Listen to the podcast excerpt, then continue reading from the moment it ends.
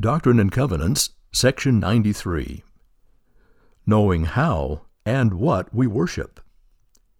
In Doctrine and Covenants, Section 93, God reveals certain truths about Jesus Christ so we can know how to worship and know what we worship.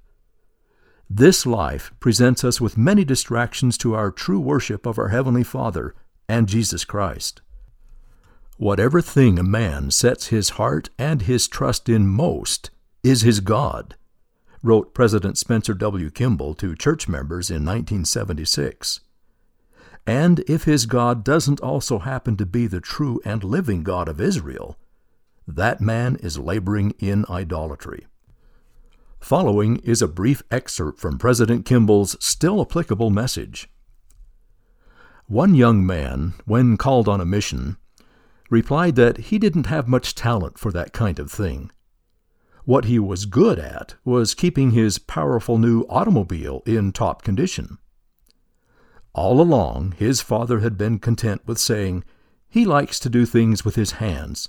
That's good enough for him. Good enough for a son of God?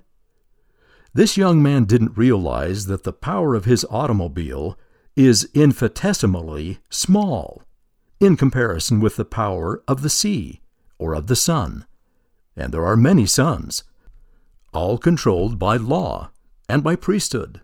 Ultimately, a priesthood power that he could have been developing in the service of the Lord. He settled for a pitiful God, a composite of steel and rubber and shiny chrome. Our assignment is affirmative to forsake the things of the world as ends in themselves, to leave off idolatry and press forward in faith. When a person begins to catch a vision of the true work, when he begins to see something of eternity in its true perspective, the blessings begin to far outweigh the cost of leaving the world behind. End of Doctrine and Covenants, section 93. Knowing how and what we worship read by Van Farnworth.